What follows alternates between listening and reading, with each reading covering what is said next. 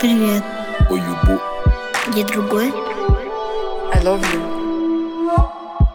I love you. Кто ты? I'm from Nigeria. Нигерия — это мой дом. Всем привет! Это Наташа Иса. Я замужем за нигерийцем, у нас двое детей мулатов, и это мой подкаст «Полукровка» о том, как складываются жизни людей, внутри которых течет кровь разных культур. Поэтому в этом подкасте я буду собирать опыт разных людей, я буду делиться своей историей, делать выводы и искать ответы на волнующие меня вопросы. Это мой первый выпуск, и в нем я хочу познакомиться и рассказать вообще, откуда в моей жизни появились мулаты и почему именно на эту тему мне захотелось записывать свой подкаст. До мулатов в моей жизни появился нигериец, Джейкоб. И сначала мы были просто друзьями. Несколько лет мы были просто друзьями.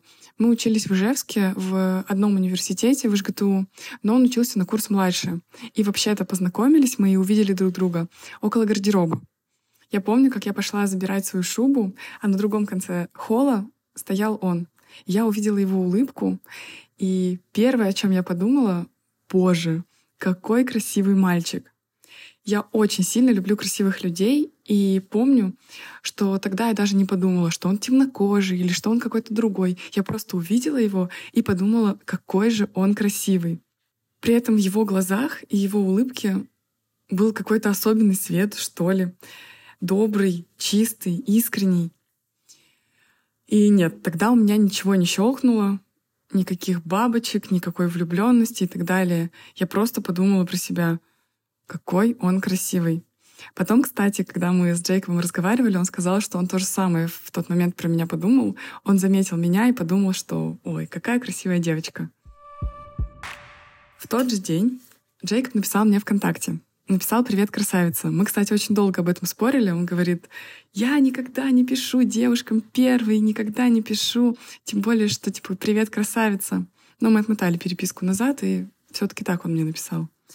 Но самое смешное, он потом добавил, я всегда, когда пишу русским девчонкам, они думают, что я хочу с ними встречаться. Но я не хочу с тобой встречаться, окей?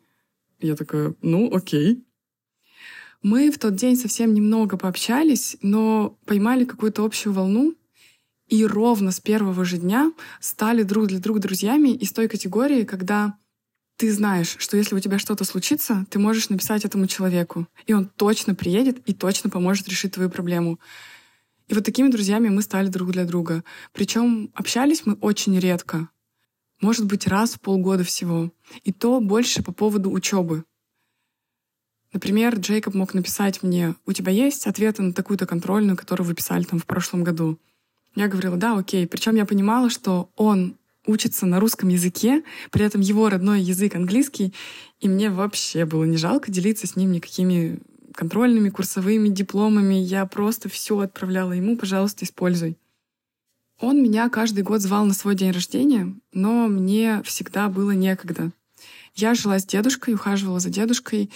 Я училась, я работала, и мне вообще было не до дня рождений. А потом в его последний год обучения, то есть у него заканчивался бы этот год, и он бы должен был уезжать в Нигерию обратно или куда-то дальше учиться. Мы случайно встретились в университете, и он такой, слушай, у меня день рождения, типа вот в эту пятницу уже. Придешь ко мне на день рождения? Он просто в шутку уже это сказал, он даже смеялся, когда говорил эту фразу. А я такая, м-м, приду. И я пришла к нему на день рождения. Причем на самом дне рождения мы с ним практически не контактировали. Ну, то есть там было много друзей, он всем уделял свое внимание.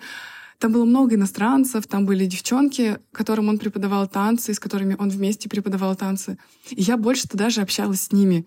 Они все такие интересные люди. И я реально не знала никого, но мне было так комфортно, так хорошо. Я чувствовала себя как дома. Это был обалденный день рождения. И но вот сам факт, что на самом дне рождения мы с Джейкобом практически не общались, а даже с его сестрой Джамимой общалась больше. А потом на следующий день он мне написал, ты где? А у меня тогда заканчивались пары. И он сказал, у меня тоже заканчиваются пары, давай просто встретимся. И вот мы встретились, И с того момента нам постоянно было куда-то по пути. В тот же день мы сели в мою 99-ю «Ладу» 99-го года и поехали в Макдональдс. А после Макдональдса ему нужно было ехать на выступление. Он преподает танцы, он выступает как танцор. И это выступление было рядом с, с домом, где я жила. Ну и мы поехали вместе. Я тогда не смогла уйти. Мне очень захотелось посмотреть, как он выступает. И все, с того момента практически каждый день ему надо было в церковь. Церковь была рядом с тем местом, куда надо было мне. И каждый день куда-то, куда-то по пути. И очень незаметно мы просто стали родными людьми. Без щелчка, без четкой отправной точки. Как будто бы так было положено. Мы прошли тему принятия родителями. И я думаю, один из выпусков будет как раз на эту тему. У Джейкоба в Россию приезжала мама, чтобы познакомиться со мной, посмотреть, как он живет, познакомиться с моими родителями. И когда она уехала в Нигерию, она позвонила Джейкобу, и единственный ее вопрос был, «Ребят, а чё вы не женитесь?» И мы такие переглянулись и подумали, а чё мы не женимся? И решили пожениться. Свадьбы у нас было две. Одна была в России, а одна была в Нигерии. В Нигерии было две тысячи человек, две тысячи гостей. Еще до свадьбы мы понимали, что у Джейкоба скоро закончится виза, и нужно было решать, что делать дальше. Мы тогда мыслили так, что у нас есть две страны, где мы можем продолжать жизнь, а не начинать ее заново. Это Россия и Нигерия. Причем, как мы думали тогда, что если мы остаемся в России, то больше буду рулить я, а если мы уедем в Нигерию, то больше будет рулить Джейкоб. И мне был близок второй вариант. И это даже я была тем человеком, кто предложил, чтобы мы уехали жить в Нигерию. Но чтобы Джейкобу там начать работать, нужно было пройти армию. Армия — это практически год. И я понимала, что мне будет сложно остаться одной в России, когда он уедет. И мы поняли, что мы хотим ребенка. И так у нас появился наш сын Джаго. Первый месяц Джейкоб был с нами. Первый месяц мы были все втроем, а потом он уехал в Нигерию. А мы с Джаго остались в России. И девять месяцев мы жили на разных континентах. Джейкоб был в Африке, а мы с Джагу были в России. И если честно, когда у нас родился Джагу, я вообще не осознавала, что он какой-то другой.